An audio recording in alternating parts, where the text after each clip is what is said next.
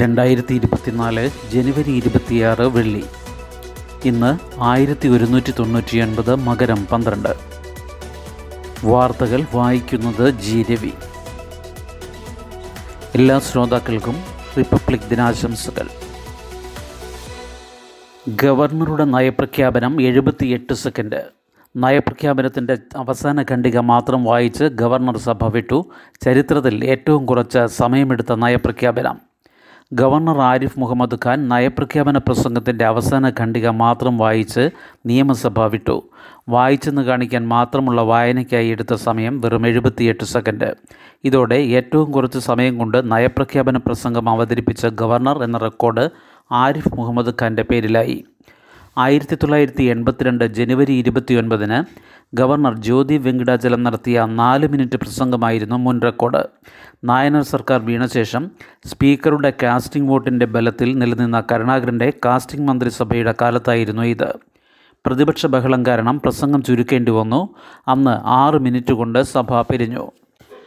ഇന്നലെ അപ്രതീക്ഷിതമായുള്ള ഗവർണറുടെ നീക്കങ്ങൾ മുഖ്യമന്ത്രിയും സ്പീക്കറുമടക്കം നിയമസഭയിലുണ്ടായിരുന്ന എല്ലാവരെയും അമ്പരപ്പിച്ചു. സർക്കാരുമായി ഒത്തുതീർപ്പിനില്ലെന്ന സന്ദേശമാണ് ഇന്നലത്തെ നീക്കങ്ങളിലൂടെ ഗവർണർ പ്രകടിപ്പിച്ചത്. ഇന്ന് നടക്കാനിരിക്കുന്ന ഗവർണറുടെ വിരുന്നിൽ കുടുംബസമേതം പങ്കെടുക്കുമെന്ന് കരുതിയിരുന്ന മുഖ്യമന്ത്രി നിലപാട് മാറ്റാനാണ് സാധ്യത. ഇന്ന് രാവിലെ നടക്കുന്ന റിപ്പബ്ലിക് ദിന പരേഡിൽ ഗവർണറും മുഖ്യമന്ത്രിയും വേദി പങ്കിട്ടേക്കും. എന്റെ സർക്കാർ എന്ന് പറയാതിരിക്കാൻ കേന്ദ്രവിരുദ്ധ പരാമർശം വായിക്കാൻ തയ്യാറായി ഗവർണർ. നയപ്രഖ്യാപന പ്രസംഗം ഭാഗികമായി വായിച്ചാലും അത് മുഴുവൻ വായിച്ചതായാണ് സഭാരേഖകളിൽ ഉൾപ്പെടുത്തുക. സർക്കാർ തയ്യാറാക്കി നൽകിയ പ്രസംഗത്തിന്റെ ആദ്യ ഭാഗം വായിച്ചാൽ അതിലുള്ള എന്റെ സർക്കാർ അതായത് മൈ ഗവൺമെന്റ് എന്ന് പറയേണ്ടി വരും. അതൊഴിവാക്കാൻ അറുപത്തി മൂന്ന് പേജുള്ള പ്രസംഗത്തിലെ അവസാന ഖണ്ഡികയാണ് ഗവർണർ തിരഞ്ഞെടുത്തത്. അത് കേന്ദ്രവിരുദ്ധ പരാമർശങ്ങളായിട്ടും ഗവർണർ കാര്യമാക്കിയില്ല. ആറ് പേർക്ക് കീർത്തിചക്ര മൂന്ന് പേർക്ക് ബഹുമതി മരണാനന്തരം പതിനാറ് പേർക്ക് ശൗര്യചക്ര. കരസേനയിലെ ആറ് പേർക്ക് ധീരതയ്ക്കുള്ള കീർത്തിചക്ര പുരസ്കാരം ലഭിച്ചു. Major Digvijay Singh Rawat major Dipendra Vikram Basnet captain Anshuman Singh ഹവിൽദാർമാരായ Pavankumar Yadav Abdul Majeed സിംബോയ് Pavankumar എന്നിവർക്കാണ് ധീരതയ്ക്കുള്ള സേനാ പുരസ്കാരം. ഇതിൽ അൻഷുമാൻ അബ്ദുൾ മജീദ് സിപ്പോയി പവൻകുമാർ എന്നിവർക്ക് മരണാനന്തര ബഹുമതിയാണ്. Flight lieutenant Rishikesh Jayan Kurunthedath major മാനിയു Francis എന്നിവരടക്കം പതിനാറ് പേർക്ക് ധീരതയ്ക്കുള്ള ശൗര്യചക്ര ലഭിച്ചു. ലഫ്റ്റനന്റ് കേണൽ ജി വിജയരാജന് ധീരതയ്ക്കുള്ള സേനാ മെഡൽ ലഭിച്ചു. പത്മശോഭയിൽ ഒൻപത് മലയാളികൾ Padma Bhushan justice M Fathima Beevi O Rajagopal Usha Uthup Padma Shri Aswathi Thirunal Gowri Lakshmi Bayi Sadanam Balakrishnan E P Narayanan Sathyanarayana Beleri P Chithran Namboothiripad Muni Narayana Prasad M Venkaiah Naidu Padma Subrahmanyam Vyjayanthimala Bali Chiranjeevi Bindeshwar Pathak എന്നിവർക്ക് പത്മവിഭൂഷൺ. മുൻ ഉപരാഷ്ട്രപതി M Venkaiah Naidu നർത്തകിയും നടിയുമായ വൈജയന്തിമാല ബാലി നർത്തകി പത്മ സുബ്രഹ്മണ്യം തെലുങ്ക് നടൻ ചിരഞ്ജീവി സാമൂഹിക പ്രവർത്തകൻ അന്തരിച്ച ബിന്ദേശ്വർ പാഠക് എന്നിവർക്ക് പത്മവിഭൂഷൺ ബഹുമതി. മലയാളികളായ സുപ്രീം കോടതി മുൻ judge M Fathima Beevi B J P നേതാവ് ഒ രാജഗോപാൽ ഗായിക ഉഷ ഉതുപ്പ് എന്നിവരടക്കം പതിനേഴ് പേർക്ക് പത്മഭൂഷൺ. അശ്വതി തിരുനാൾ ഗൗരി ലക്ഷ്മി ഭായി കഥകളി ആചാര്യൻ സദനം ബാലകൃഷ്ണൻ തെയ്യം കലാകാരൻ ഇ പി നാരായണൻ കാസർകോട്ടെ പരമ്പരാഗത നെൽകർഷകൻ Sathyanarayana Beleri P Chithran Namboothiripad E P Narayanan Muni Narayana Prasad എന്നീ മലയാളികളടക്കം നൂറ്റി പത്ത് പേർക്ക് പത്മശ്രീ. അന്തരിച്ച തമിഴ്നടൻ വിജയകാന്ത് ബോളിവുഡ് നടൻ മിഥുൻ ചക്രവർത്തി മഹാരാഷ്ട്രയിലെ മാധ്യമ പ്രവർത്തകരായ Hormusji N Cama Kundan Vyas Taiwan company Foxconn CEO Young Liu എന്നിവരും പത്മഭൂഷൺ പട്ടികയിലുണ്ട്. കായിക താരങ്ങളായ രോഹൻ ബൊപ്പണ്ണ ജോഷ്ന ചിന്നപ്പ തമിഴ് സാഹിത്യകാരൻ ജോൺ ഡിക്രൂസ് ഇന്ത്യയിലെ ആദ്യ വനിതാ പാപ്പാൻ അസമിലെ പർബതി ബെറുവ എന്നിവർക്കും പത്മശ്രീയുണ്ട്. പത്മ പുരസ്കാരങ്ങളിൽ ഒൻപതെണ്ണം മരണാനന്തര ബഹുമതിയാണ്. ജേതാക്കളിൽ മുപ്പത് പേർ വനിതകളും എട്ട് പേർ വിദേശ ഇന്ത്യക്കാരുമാണ്. ഇന്നലെ രാത്രി വൈകിയാണ് പുരസ്കാരങ്ങൾ പ്രഖ്യാപിച്ചത്. കിഫ്ബി മിനിറ്റ്സ് രഹസ്യരേഖയല്ല എല്ലാം നിയമപരമെന്ന് തോമസ് ഐസക്ക്. ഇ ഡി വീണ്ടും സമൻസ് അയച്ചാൽ കോടതിയിലെ സംരക്ഷണം തേടും.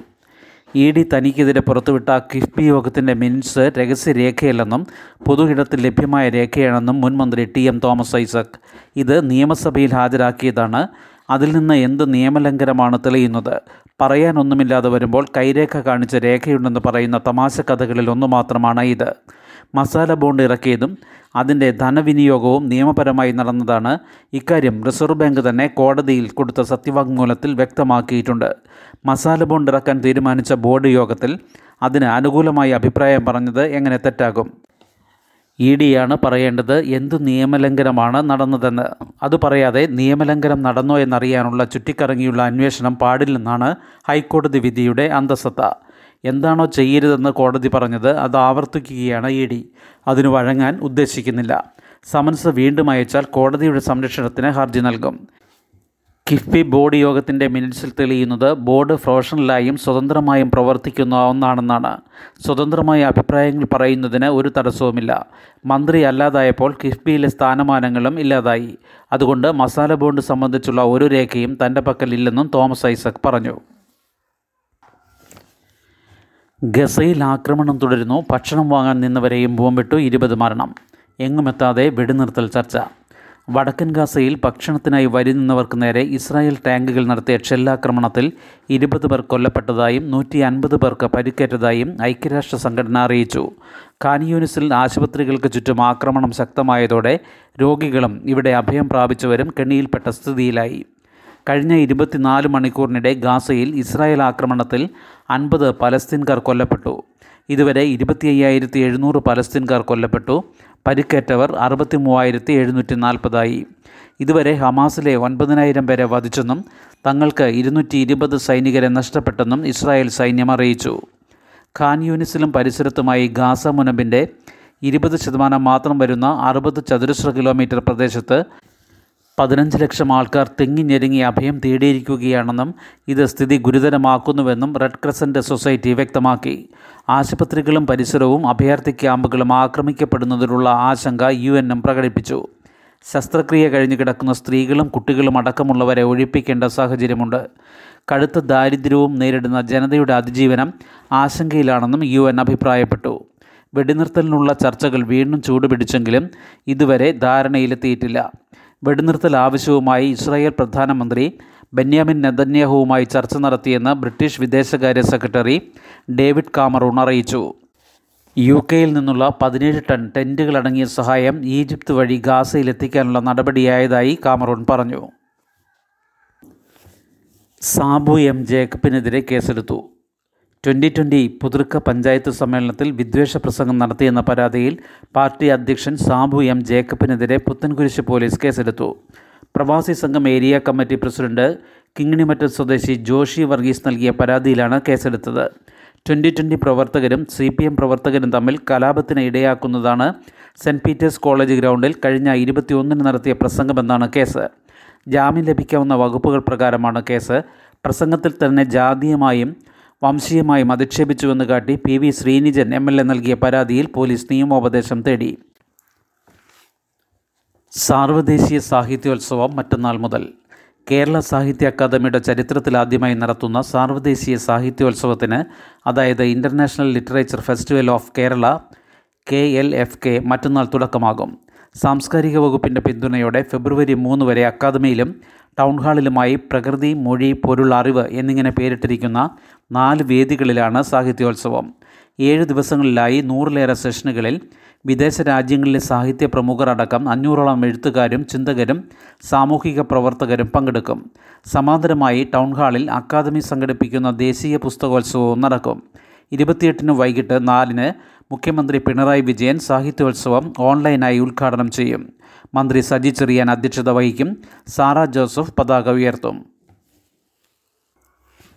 നദികളിൽ മാർച്ച് മുതൽ വീണ്ടും മണൽ വാരൽ ഈ വർഷം തന്നെ എല്ലാ നദികളിലെയും മണൽ വാരൽ ആരംഭിക്കും. കേരളത്തിൽ പത്തു വർഷമായി മുടങ്ങിക്കിടക്കുന്ന നദീമണൽ വാരൽ മാർച്ചിൽ പുനരാരംഭിക്കും. ഇന്നലെ ചേർന്ന റവന്യൂ സെക്രട്ടേറിയറ്റിലാണ് തീരുമാനം. ഇതിനായി പ്രത്യേക മാർഗനിർദ്ദേശങ്ങൾ റവന്യൂ വകുപ്പ് ഉടൻ പുറത്തിറക്കും. മലപ്പുറം ജില്ലയിലെ മൂന്ന് കടവുകളിലാണ് മാർച്ച് അവസാനത്തോടെ മണൽവാരൽ ആരംഭിക്കുക. ഈ വർഷം തന്നെ എല്ലാ നദികളിലെയും മണൽവാരൽ ആരംഭിക്കുകയാണ് ലക്ഷ്യമെന്ന് യോഗത്തിൽ അധ്യക്ഷനായ മന്ത്രി കെ രാജൻ അറിയിച്ചു. ശുഭദിനം. നന്ദി.